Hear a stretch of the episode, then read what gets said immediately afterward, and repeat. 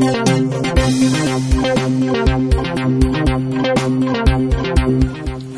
to Middle School Matters podcast number 94.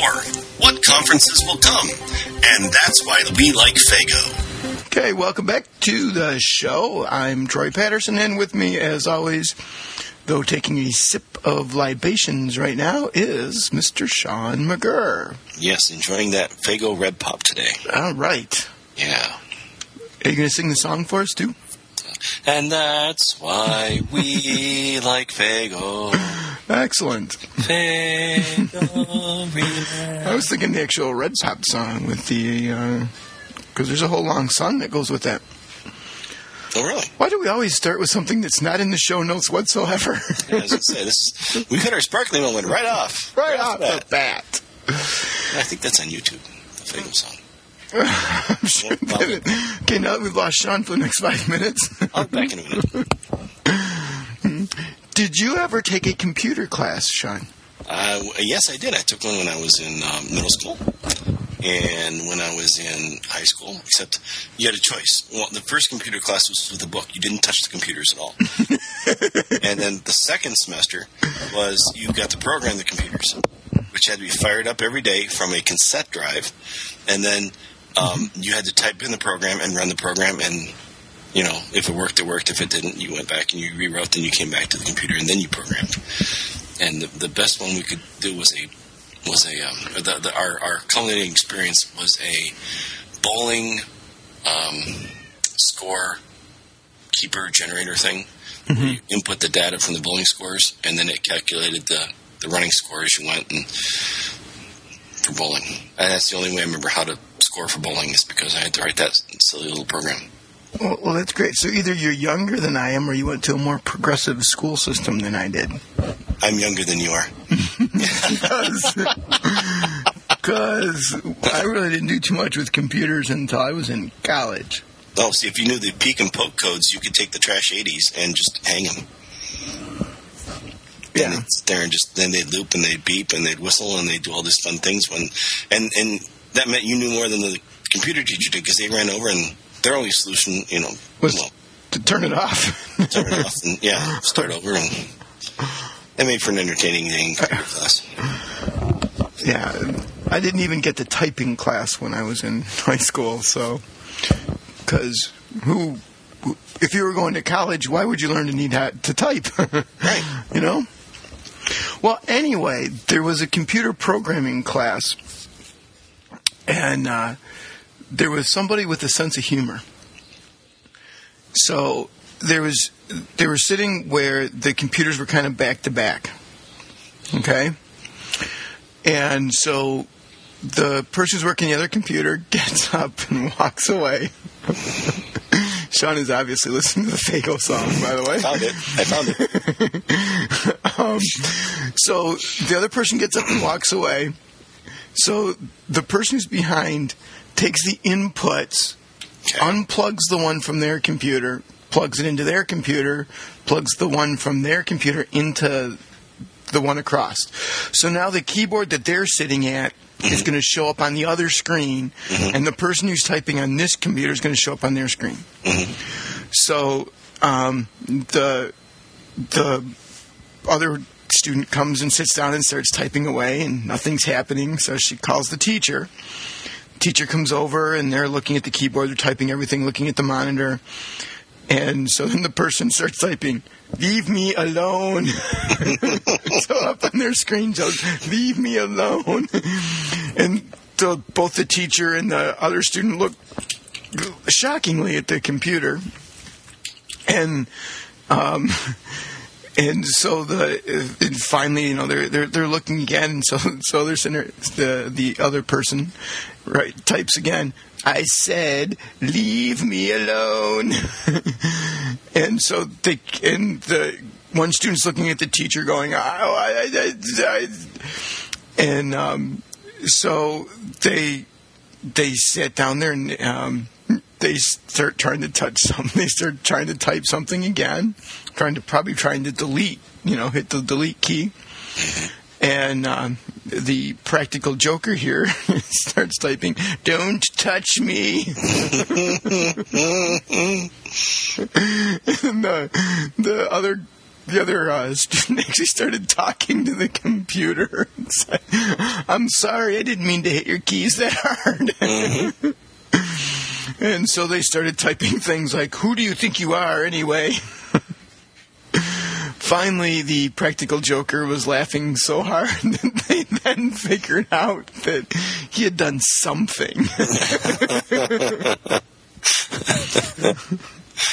so they went over, and he explained what they did. They fixed it, and uh, the kid said, "You know, the the thing is, is I, I got a C minus in the class." Hmm. But it is a great practical joke. It is. it's just to switch the keyboard inputs, and because then you can see whatever they're typing, and you can start typing back to them. Well, when I was in college, I had to take a, I had to take a class because I needed another class to stay in college. Otherwise, I didn't have enough credits to stay on campus that semester, and so I took word processing for the non-major, computers for the non-major, and the the computer science geeks on campus had to take a class, and they always took that class. Well, they're the computer science majors, yeah. And so it was it was a blow off class for them. It was just it was. So I sat. They were, they were my buddies from night cleanup, and so I sat back there with them. And there was a way you could send a single bottom line message from one computer to another, and if you knew how to do it, all you had to do was find out what the number of the computer was in the class.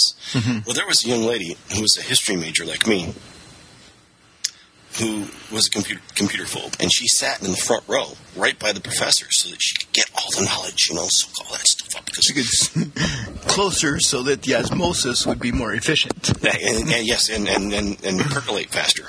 so um, she sat there because we had to do this major paper for our, our next semester for our, our, our degree. And so we were, this will date me, we were learning Word Perfect. All right, good old word perfect. So I even bought the little thing to throw the F key so I could remember which F key did what. And um, so my buddy next to me hit me in the arm and says, Hey, watch this.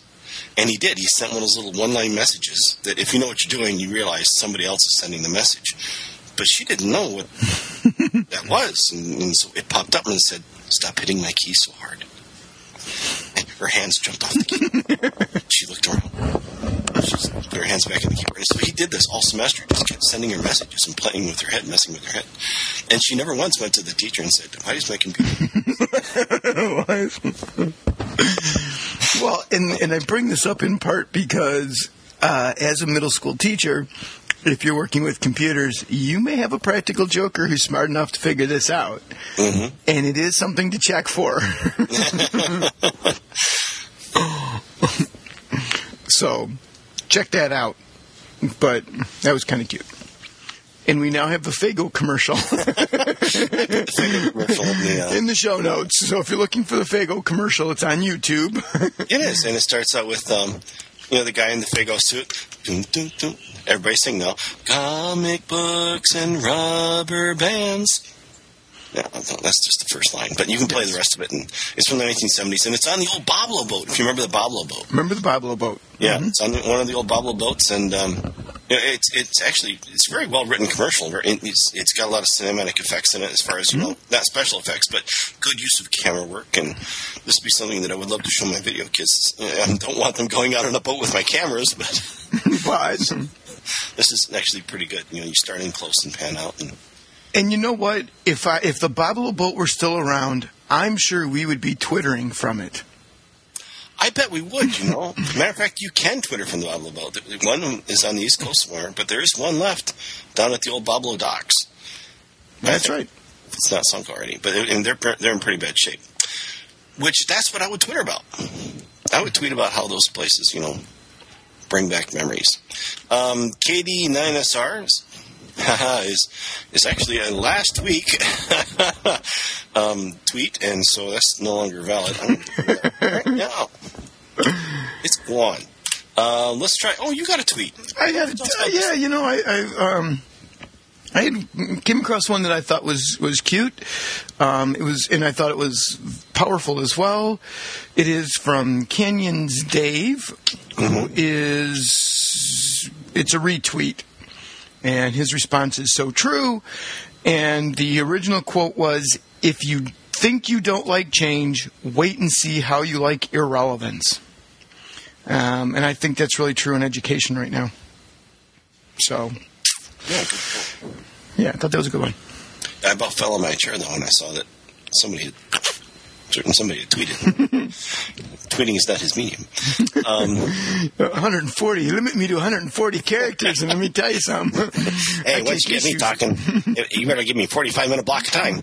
Uh, uh, Web Classroom, Web 2.0 Classroom uh, retweeted uh, Joyce Valenza that the Classroom 2.0 today is going to be on Diigo features with Maggie Tsai at 12 p.m. Eastern in the Elluminate session or Elluminate room. And of course, by the time you hear this, it'll probably be archived by then, so you should go see the archive. Um, there is a Google Wave wiki for educators. If you're interested in using Google Wave and getting a um, um, invite, I guess is probably the best way to put it. But there's a wiki posted how educators can use uh, Google Wave. Uh, have you signed up for Google, Google Wave yet? I um, back in August, I had applied for an invite. Mhm. I'm still waiting. But from what I hear, is it's it's not very useful unless you have friends who also Right. get a Google Wave invite, which ergo means I have two issues. You have no friends? I have no friends, And they have- and they have don't have Google Wave. so yeah, I, I've not tried it. I'm not interested in it right now. Probably later on down the road I will. But I'm just trying to get a handle on the things that I'm doing right now. yeah, and I think largely the reason that I wanted to get it is I think Google Wave would largely replace Google the way that we use Google Docs right now. Oh, I see. Okay. And so Google Docs actually works for us, so it's not that major of an issue, but it's the collaborative issue, uh, the collaborative aspect. And every once in a while, we do have an issue because one of us saves when the other one's in the middle of something, or and yes, we lose is some an issue. And You usually beat me to it. and Google Google Wave would um, would fix that issue, I think. So So if Google Docs and all that goes away, how, much content will people lose? I mean, think about all the companies. I don't think Google- using that. But I don't think Google Docs is going to go away. I think they're different things. They they didn't really intend for Google Docs to be completely collaborative. I don't think. Um, I think they intended it to be a way to share certain documents, you know, in a, in a way. But um, I think largely the idea was that an individual working on a document or at least at least asynchronous collaboration for Google Docs. because I think Google Docs works fine and dandy as long as only one person's editing it at a time. It's only when there's more than you have multiple people editing at the same time that you get issues. So I don't think it's going to go away. It still has value. Okay. Yeah, I just I would hope people that invested so much time and effort into it, you know, wouldn't lose their. There's a lot of people that save a lot of stuff on Google Docs, like NSA conference notes, for example. Uh, yes. All right, so speaking of NSA conference Just let that one slide, didn't I? uh, Schoolwise uh, posted a quote from Z Vanderhook. Every dollar spent on a teacher equals more valuable than a dollar spent on a variety of other ed reforms. I just thought that was interesting. Uh, of course, Schoolwise is Carol Joselle, who is uh, doing a session on uh, a lot of language arts stuff at uh, the National Middle School Association. She's got a really great one on editing and getting kids to edit. Um, and so, if you get a chance to go to the National Middle School Association, go over there, see her. Schoolwise is her um, Twitter name, but you can also find her on the web. Just Google Carol Giselle, and she also writes for uh, local papers and, and, and, puts some interesting stuff there. I've got a couple other things. One more thing coming up here in the uh, in the Twitter thing. Lily Lauren's not an educator, but I just, I just thought this was fun. she says, "So I just rolked, run walked." this, and it's got a, a pedometer map and, and shows where she's walked. And I'm going to brag because I can, because uh, I can. Stab me if you don't like it. Just run walk becomes rolked. I just that was a fun word to say. Uh, Garden Glen has some has, has some sources, teaching resources on teaching about soil. Of course, he is a science person. He's the president of the National Science Teachers Association, I believe. Um, and then also retweeted something about um, some conference stuff. There's a twit pic that Jen Wagner posted about um, during at conferences, people connecting via their iPhones to maximize their conference experiences. Uh, school wise, Carol Giselle has some information on school bus safety and stopping laws. And Math to Go posted some links from Robert Marzano and interactive whiteboards. And we've kind of talked about this in the past, how Robert Marzano's done some research on mm-hmm. the use of whiteboards in classrooms and how it can, ma- it can maximize instruction. It, you know, obviously you've got teachers who are trained in using it and integrating it in their curriculum. Uh, if you just throw a whiteboard into or smartboard into a classroom, that, you know, and nobody uses it, well, then it's a very pretty fixture. That's all. Um, but this this has some research that backs up the, the effectiveness of using those things in the classroom. And Funnelbrain has just announced that they've they've launched their academic decathlon online scrimmage, and we have a link there in the show notes where you can sign up. Excellent. How about some advisory stuff? How about some advisory stuff? How about some advisory stuff? I was, I was filling around on the uh, on the old Twitterverse the other day, and I came across this this uh, phenomena. Somebody posted it. It was in my PLN, and I had never seen it before. But I thought it was a great idea. Actually, you could use this as an advisory idea. What if you take the titles of movies and you change only one letter? You can change any letter in the title but you can only change one letter. You can either add, you can take away, you can swap, but one letter gets changed. Mm-hmm. So urban cowboy becomes the urbane cowboy. Mm-hmm. Um, a streetcar named Desire becomes a streetcar named Desiree. Uh, where the wild things are becomes where the mild things are. You can have all kinds of fun with uh, language on this. And you just updated one too. I updated a couple of them. Oh well, mine is my screen hasn't updated. This is why we need Google Wave. That's right. Hit refresh. See if you can guess the ones that I did. Aww. Well, Sat five becomes Sat six. No, Saw five becomes Sat five. Oh. The movie Saw. I haven't seen that one. oh God, that's bad. and then um, five. I don't get the five part. You added two letters in. No, it's there's the whole Saw series, and right now they're on Saw five or Saw six. Okay. I'm not up on my horror movies. Uh, apparently. Yeah, it's a horror movie, and Saw Six is not, right. It's now out, and I made it Sat Six, and this is becoming a whole lot longer than it really needs to be. so Can you guess? Not want to try this with your advisory well, but th- I think what you would do is you you could put the you could put a bunch of movie titles up, and then, and then challenge them to change one letter, and you could do it on a Promethean board. Absolutely be a great thing to on Promethean board. Can you guess the next one? Um, I'm going to guess that Boy Story is a take on Toy Story. Very good. That's the, uh, so I took Toy Story, made it Boy Story. It's Toy Story from the, the owner of the toys perspective. yep. yep. Okay. Um, let's see. We've got. I've also added one in. And this one I thought was really interested because middle school frequently the kids um, kids have temper issues and they have issues where it becomes but I had to do this or something along those lines. And we, we're constantly talking to kids in the office about giving up control of themselves and letting somebody else take control, manipulating them, and all those good things. And this is from um, Larry Ferlazzo, and it's not specifically, he hasn't done it as a an advisory kind of thing, but he does it in a ninth grade English class, and he has it in about four parts, I think. Let me scroll down here. It is a it is a lengthy post. Um, and parts of this take longer than probably an advisory period, but some of it doesn't.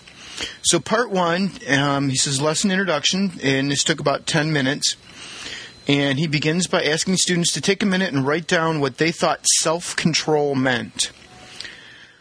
After a minute or so, the, they shared definitions with a partner, and um, some of them wrote, shared what they wrote with the whole class, and he gives some examples there.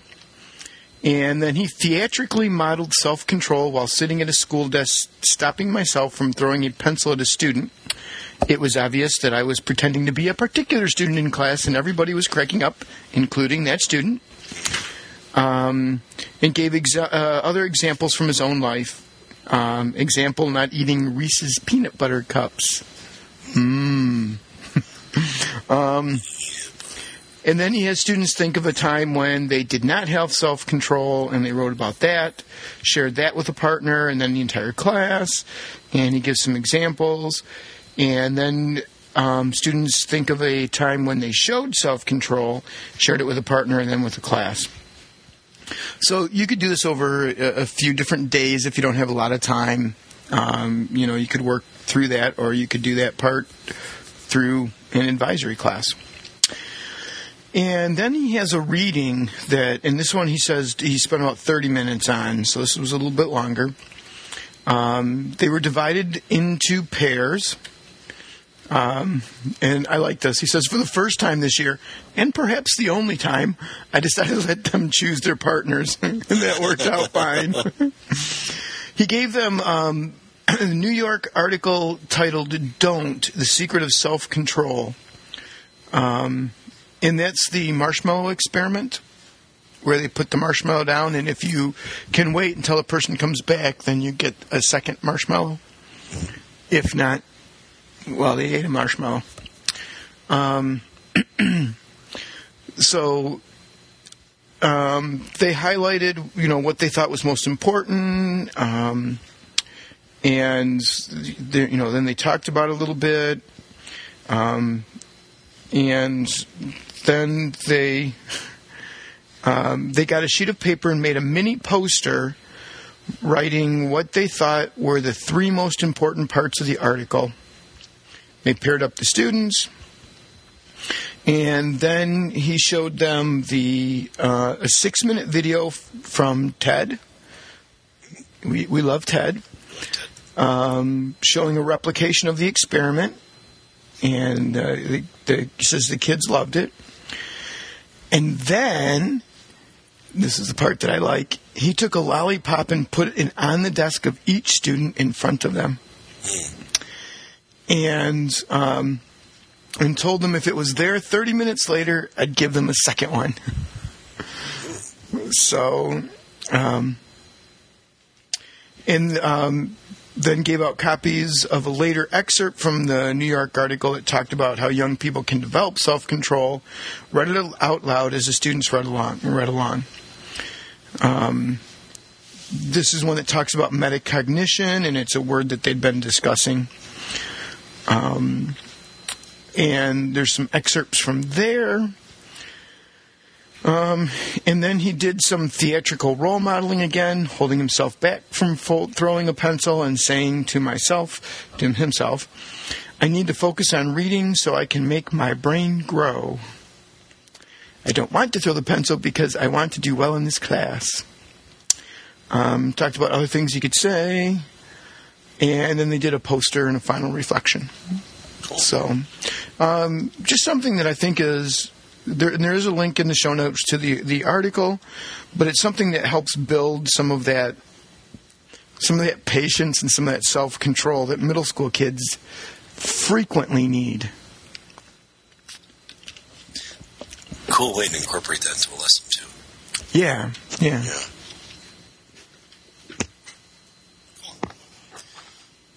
Um, so what else is on your mind? Um, what else is on my mind is um, we have a apparently we have a shout out to Oscar the three-legged wonder dog who That's right. made his um, debut on the last podcast. Woo! We love Oscar. So Oscar is a trip. so if you were wondering what the dog in the background was last time, that was my dog. It's Oscar, the three-legged wonder dog. Um, we also have a shout out to um, to March, Yep. who um, has come over to the to the good side. A, a new family member in his house. That's right. Um, but March is still on dial up, and apparently it took two hours to download the podcast. that is commitment. So he gets the dedicated listener award for this week. That's right. That is right. Go March. Mm-hmm. Yep. And we got we did get an email this week. Mm-hmm. We got one from LC. We're not going to say her name because she didn't want to post it on the blog, on the on the blog, but we'll just say so that you know that person knows who they are. And uh, had a great idea, so I'll, I'll pass it along as if it's mine. Um, and so, but I'll thank her for the idea. Uh, she said, "Snag some jokes from Read- Reader's Digest," and I wasn't sure how she meant this next part, so that you know that they're funny. That could be a backhanded compliment to us. Hey. okay. and then and then find some cartoons and put them in the cartoon form. And that's a good idea too. Mm-hmm. Talk about cartoons and how to use cartoons and using Minute Advisory and such, and, and that's a good idea too. So now the reason she didn't want to be mentioned or didn't want us to mention her name is because she knows she got them from somewhere, but she doesn't know where, and she you know obviously wants to give credit where credit is due. Uh, I like um, the fellow from Project Venture out in, in Massachusetts who says a good idea doesn't care who owns it. That's right. And so, LC, a good idea doesn't care who owns it. Uh, you can, you know, say you heard it somewhere, and it's fine. You're, you're, you know, attributing it to someone somewhere, um, but you know, use it. Obviously, she does. She just doesn't want to get in trouble for, or think she's getting in trouble for stealing someone else's idea. But Right. yeah, no, it's a, LC, it's a great idea. Thank you for sharing it in the uh, email. Although I don't know about the maybe, maybe we should you know sneak over to Reader's Digest and grab a jokes. Maybe we should.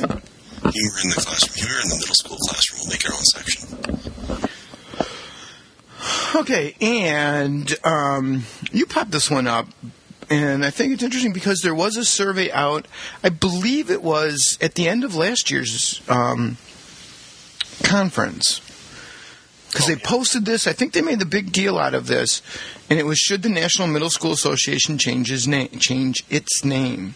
They formulated a committee and everything. Absolutely, and God knows if you formulate a committee, things are going to happen. but I don't understand. We had a committee. um, yeah. Um, and and this was brought up, and part of the idea was that they're no longer just centered in the United States, but that it's an international kind of deal. Well, I guess the uh, the European one met in uh, Hungary this year, I think it was, um, and they've got their European. I guess you could call it a continental conference. Continental conference. Yeah, so that sounds like could have fun with that one. Yeah, but they've got that, and then you know there's the National Middle School one over here, and we get a lot of folks from North America and, and Australia, um, and of course you got the European one over there. But I mean, as it grows, I mean, how do you re- change the name to reflect to the, the, the two aspects, or the I don't want to say two aspects because it's all unified under one theory, but um, you know, how do you make that more encompassing? Maybe that's a better word for it. How do you make it more encompassing to reflect the membership from both sections? And and do you? I guess because I, I guess the issue would be that while a lot of the middle school ideals are universal, the application and the implementation is specific can be more specific to the national structure and idea of education.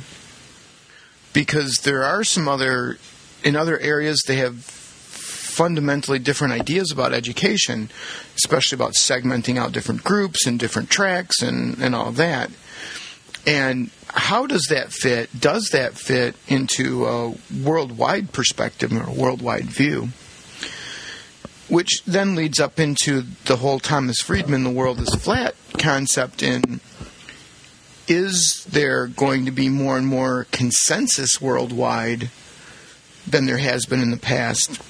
And that's something that I honestly don't know about. I haven't really been looking at the educational process in foreign area in foreign um, areas right now to see because I know they're undergoing some changes just as we are, but I don't know what kind of changes that they're undergoing and whether fundamentally these things are going to change and become much more cohesive or not. I was thinking from a practical perspective.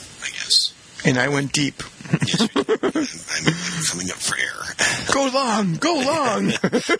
longer, longer, longer. Well, and, and I'm thinking, you know, actually, part, you know, partly from a practical perspective as well, because the focus of National Middle School frequently ends up being how it's been how how does NCLB apply to all of us? How do we meet the NCLB um, recommendations? The big push from the national government is you know everybody going to college and all of that stuff. So. Um, um, you know, how does that fit in? Because that's something that would be different in Europe. That you know they don't have No Child Left Behind. They don't have some of the same.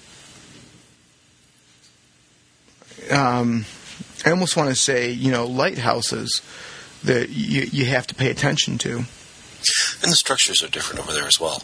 It, um, you know, it's the way they format and structure their day to meet the kids' needs. Not Mhm. necessarily the same as what NMSA would recommend, but I mean, and I'm not saying that's neither good nor bad. I'm just saying that that's just that's a cultural difference. Right.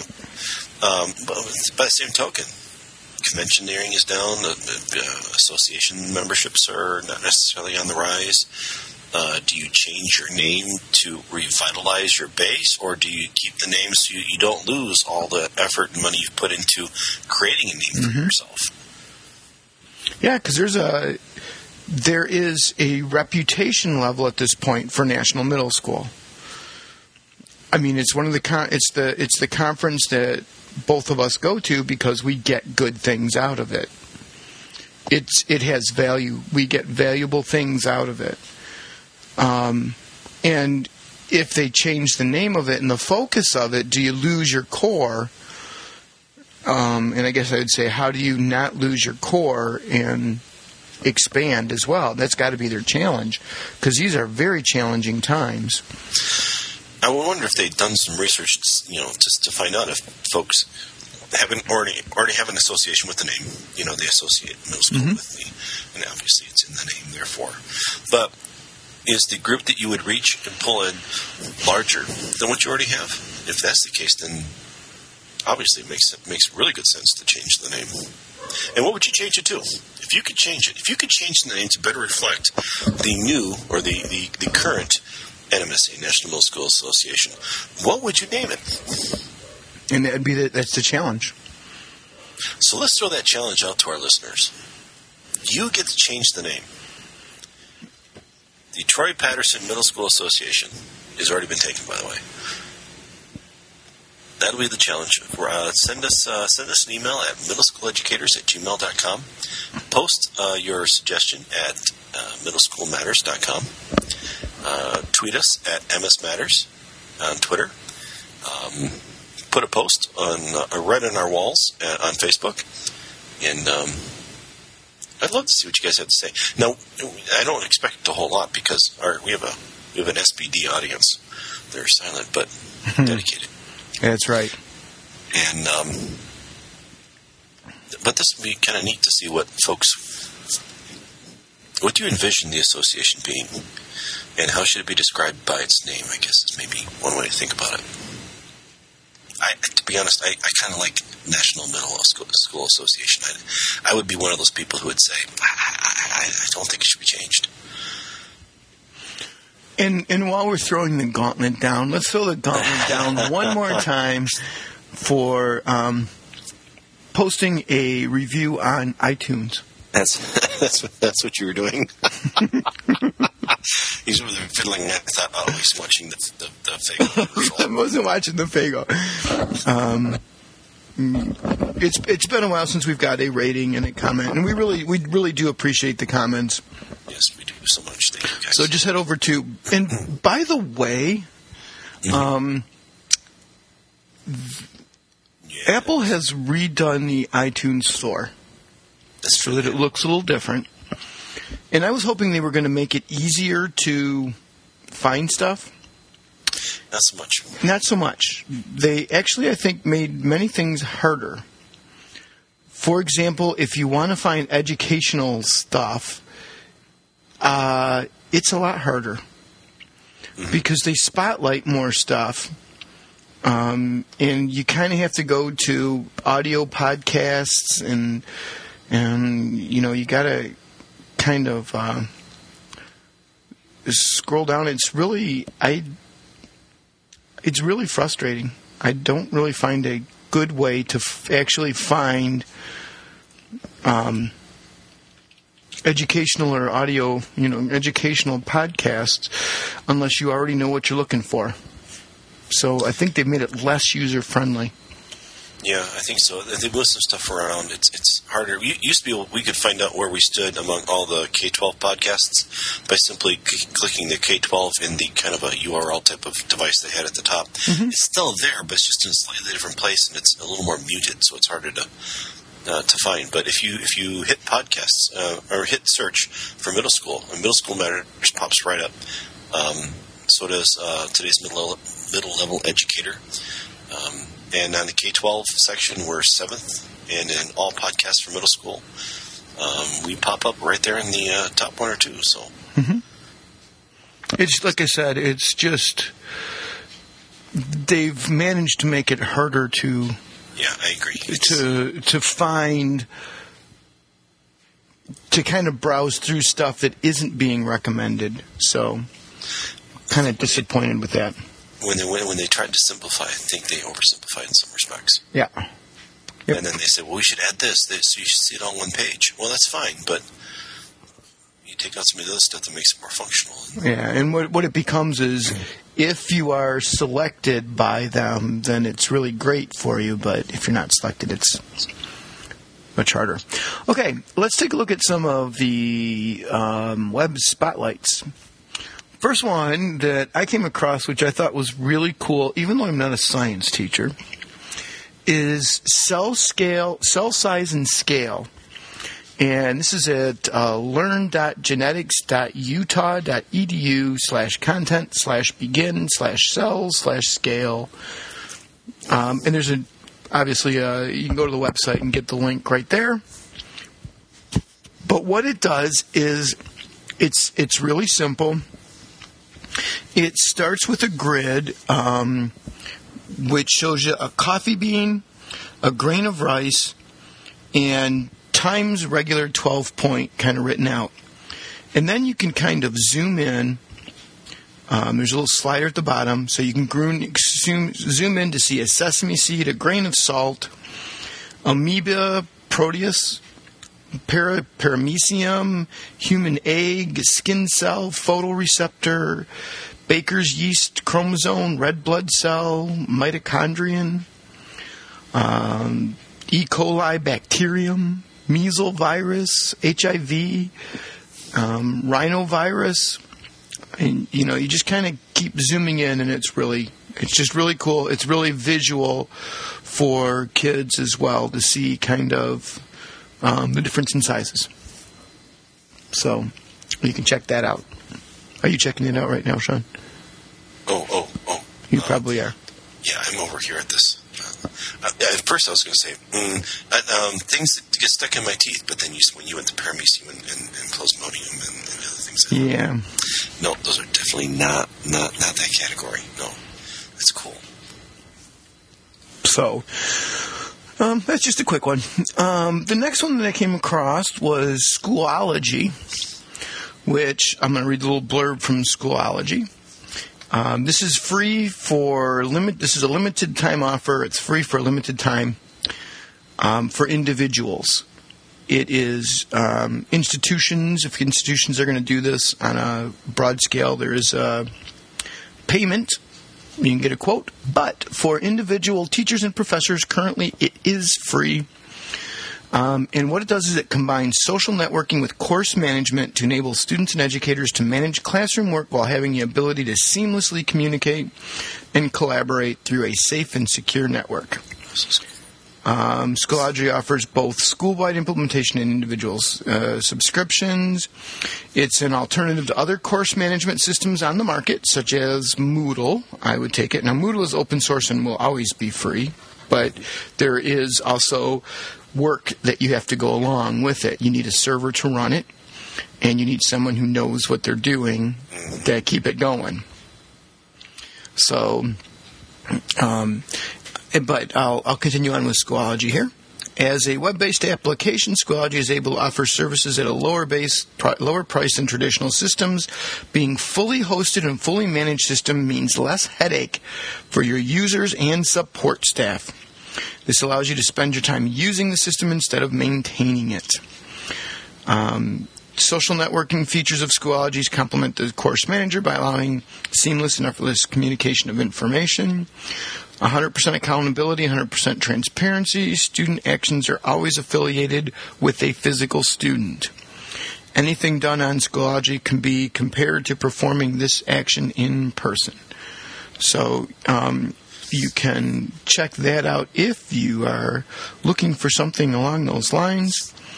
Um, and you can just kind of take a look at what they do. Um, content management is kind of like you know the, a lot of the online learning pieces. It very much has a Facebook layout. I notice. Mm-hmm. Yeah, uh, and it's very clean. I like it. Lots of lightweight, lots of white space. Um, and if you're an individual, you can sign up for free limited time offer. Um, this looks very cool. This is a good pick. Thank you. I like when Sean sounds surprised. This is a good pick. I don't mean Not that. like your other ones. your picks are always good.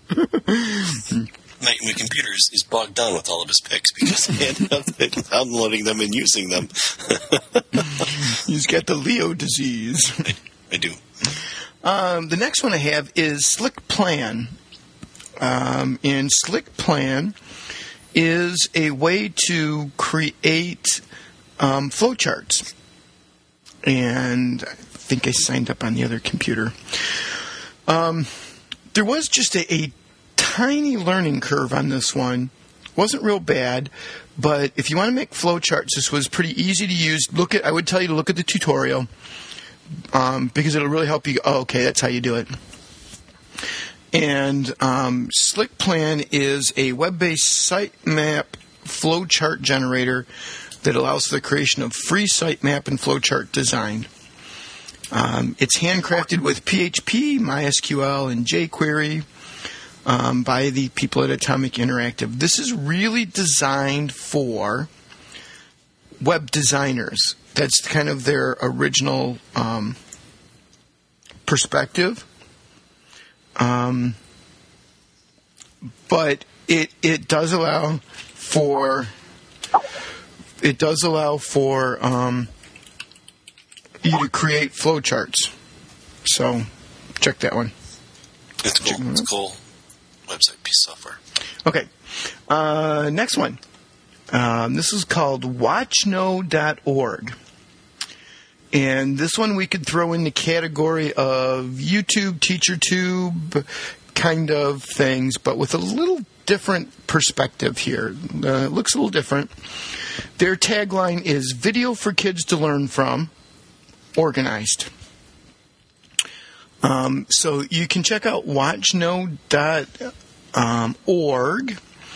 And when you get there, what you can see is they have uh, a search and you can search by age. So you can for an age filter, which I thought was uh, a little different. Recently posted most viewed or highest rated.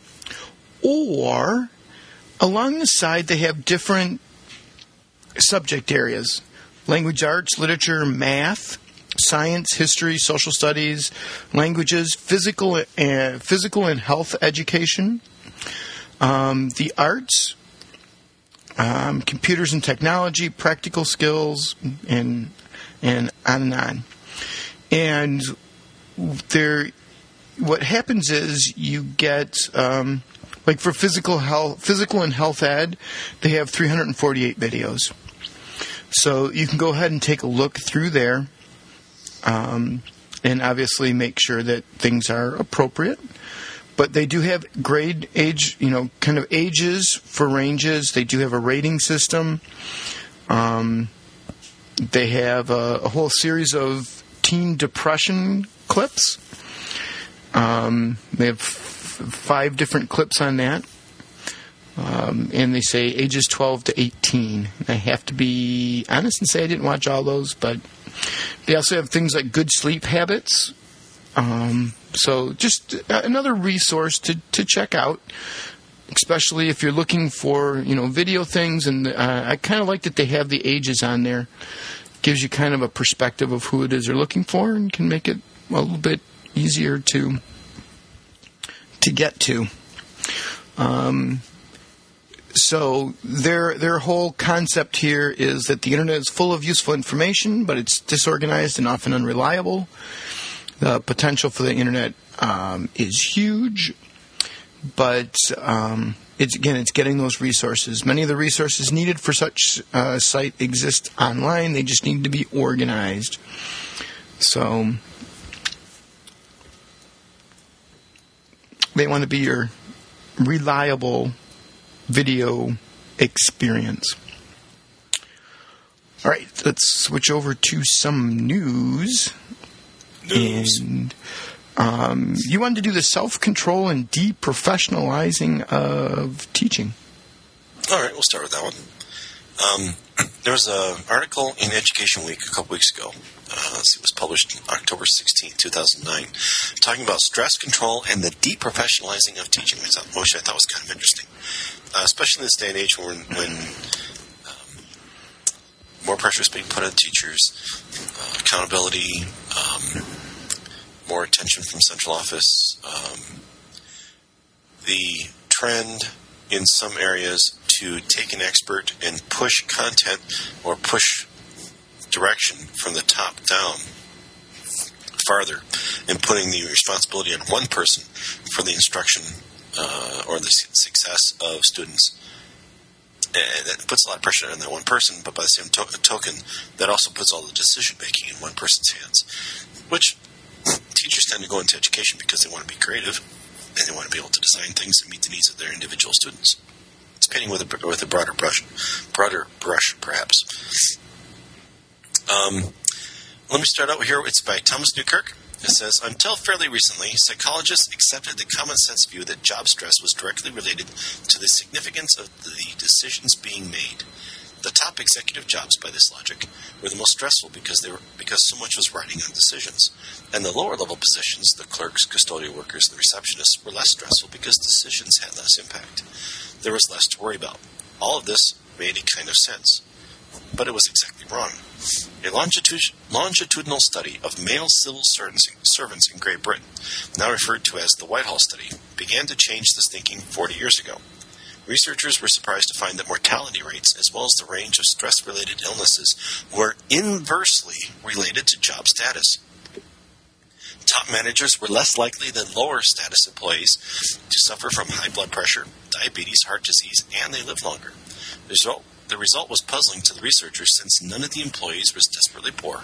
All were, by definition, employed. All had access to health care. One possible explanation was that lower status employees were likely, more likely to smoke or to have less healthy diets. But the results held even when these factors were, t- were, factors were taken into account. So, what explained the result? The researchers concluded that, contrary to popular wisdom, the lower status workers experienced more stress precisely because they had less control over their work.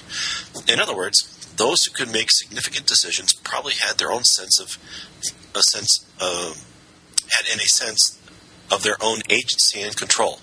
And this prerogative to act actually made their jobs less stressful than those workers who largely followed the direction of others. And giving them ownership of their of their work actually may be one of those things that actually causes them to have less stress about their work, giving them choices. And this came in conjunction with um, I picked up a book on um, 2050 80 building menus using a 20 points, 50 points, 80 points assignment, uh, assigning to different sections of, of uh, uh, a project. And so students could choose more 20 point type things to accomplish their 100 points or 120 points. Or they could, uh, a little bigger project, two projects for 50, or one project for an A, and then pick one of the smaller ones for, for 20 points to get to your 100 and then and, and the, the giving of choice actually, you know, causes them to have more ownership in the, in the, in the project.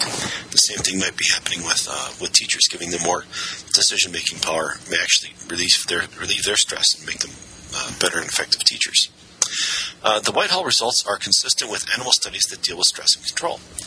Animals, when they are stressful in environments and have no way to affect those environments, this powerlessness affects their autoimmune uh, systems and leads to a range of healthy health problems, such as high blood pressure, heart trouble, and ulcers, to only name a few.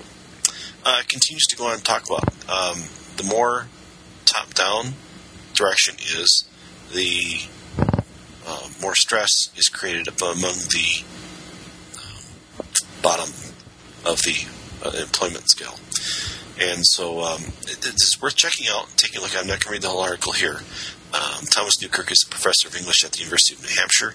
Um, and this comes from a book called Holding On to Good Ideas in a Time of Bad Ones uh, Six Literacy Principles Worth Fighting For.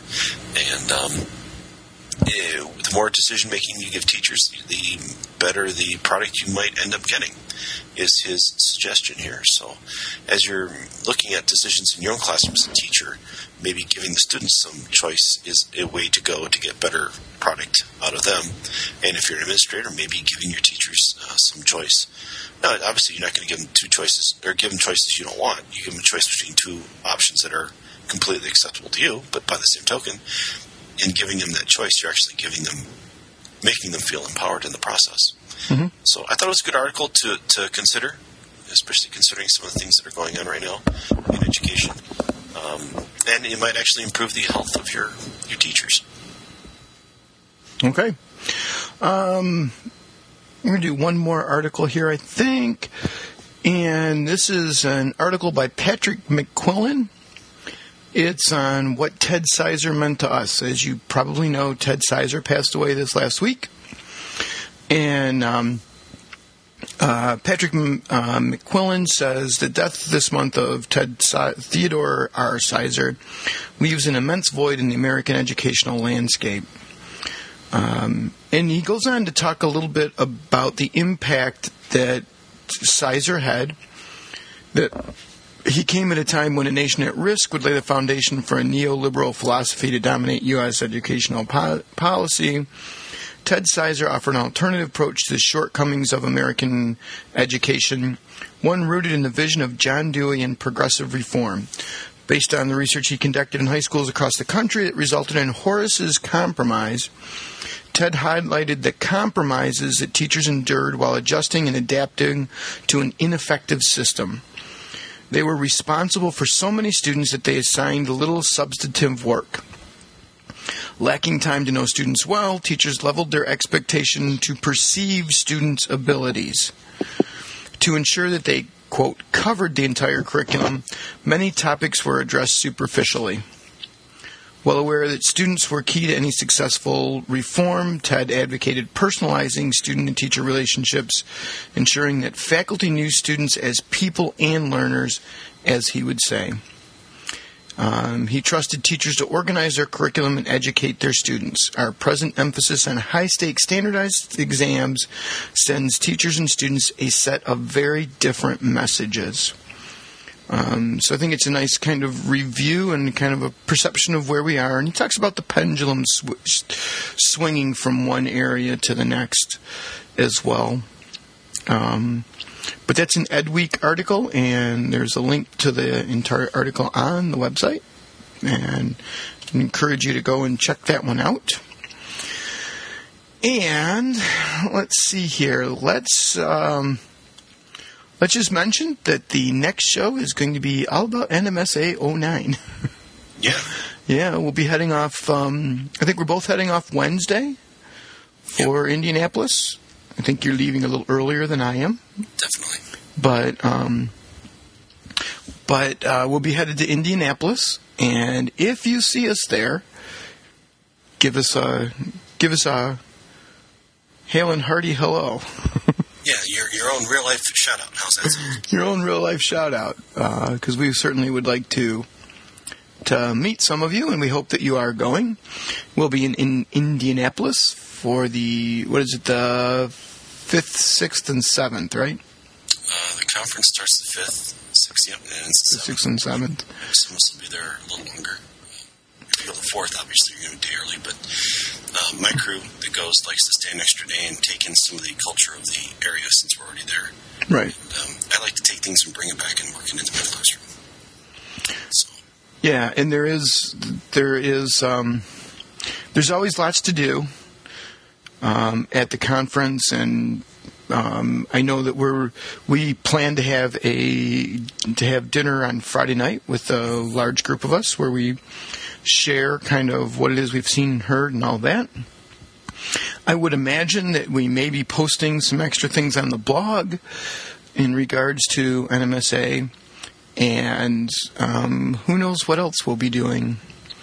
Um, we do have a presentation to give, which uh, I think we're looking forward to. let's see what Troy's going to say. I can't wait to see what we're going to say, but um, but we we do we've this is this is this is a presentation that we've given before. We've made some adjustments, and um, I don't, I don't think I've ever given the same presentation twice, but you know we have the basis for it. We're just kind of trying to make it a little bit better um, each time that we give it. So uh, we're trying to do some adjustments and do some things differently. Um, but otherwise, Nat, we're pretty much going. Um, and um, do note that uh, Dan Pink is keynoting the conference. Um, and he's also on TED. So there's a link on the, the uh, in the events and happenings on the website to check out um, Daniel Pink.